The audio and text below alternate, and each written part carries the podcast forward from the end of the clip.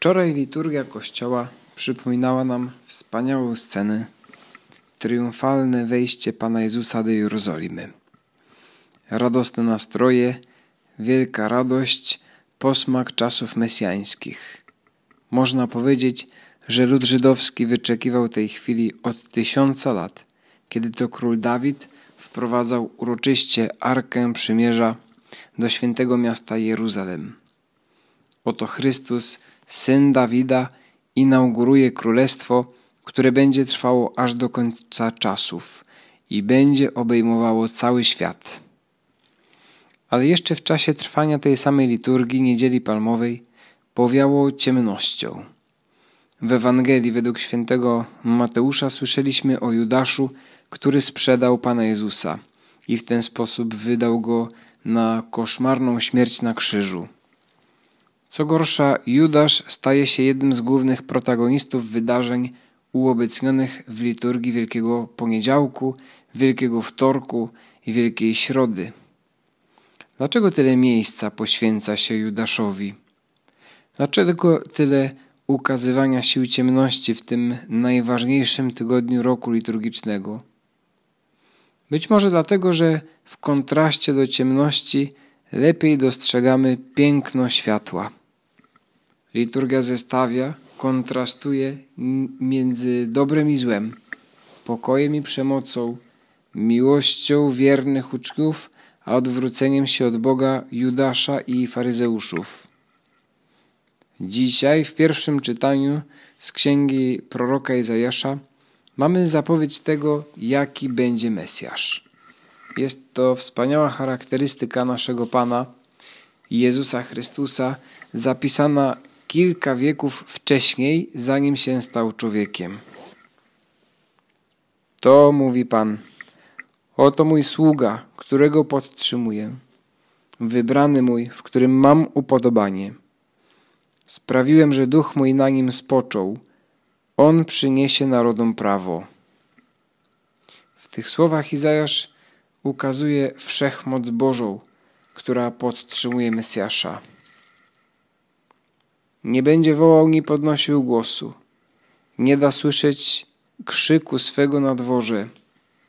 Nie złamie trzciny nadłamanej. Nie zgasi ledwo tlejącego się knotka. On rzeczywiście przyniesie prawo.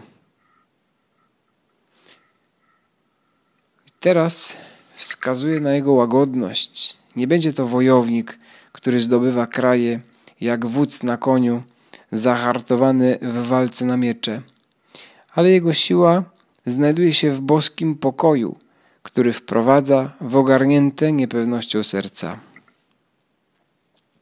Nie zniechęci się ani nie załamie, aż utrwali prawo na ziemi, a jego pouczenia wyczekują wyspy. To nie jest ktoś, kto się zniechęca.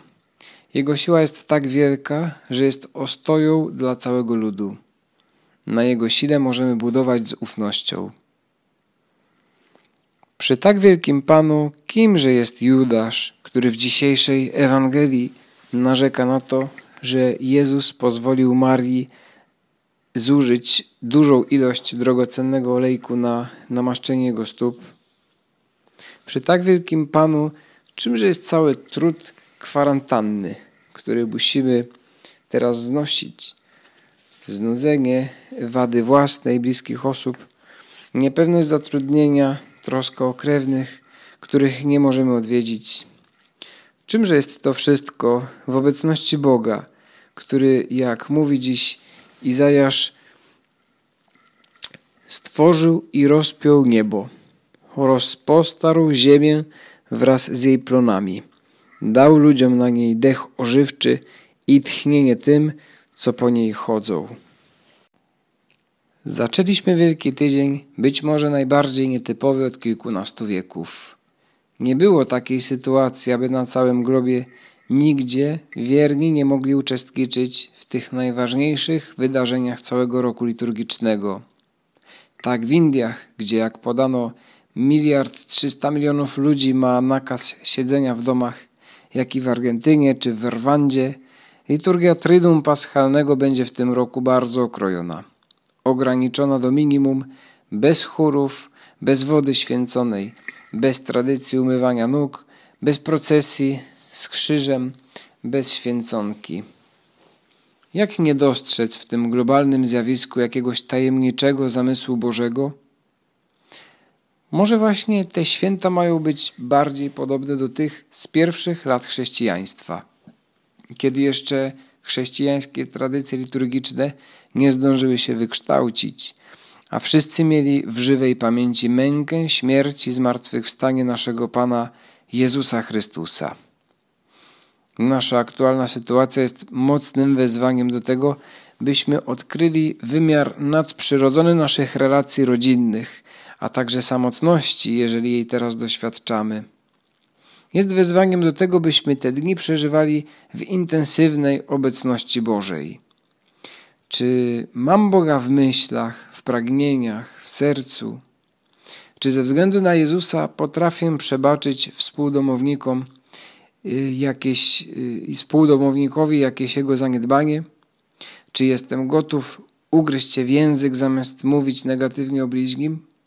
Czy dbam o to, by mieć zaplanowanych tych 10 czy 15 minut na cichą, osobistą modlitwę z Panem Jezusem każdego dnia? Czy podlewam moją inteligencję i wyobraźnię licznymi aktami strzelistymi w ciągu dnia, by nie myśleć o sobie i tylko po ludzku o sprawach, którymi się przejmuję? Czy jestem chętny do służenia, pomagania w domu, według przykładu, jaki dał nam Jezus w wieczerniku, kiedy umywał uczniom nogi? Czy jak Jezus na krzyżu potrafię zaakceptować i ofiarować Bogu Ojcu jakąś przeciwność, z którą się borykam? Czy znoszę ciszę samotności jak Maryja w tę pierwszą wielką sobotę, kiedy nie było Jezusa na ziemi, bez szukania rekompensat w łatwym spełnieniu kaprysów i zachcianek na przykład w internecie?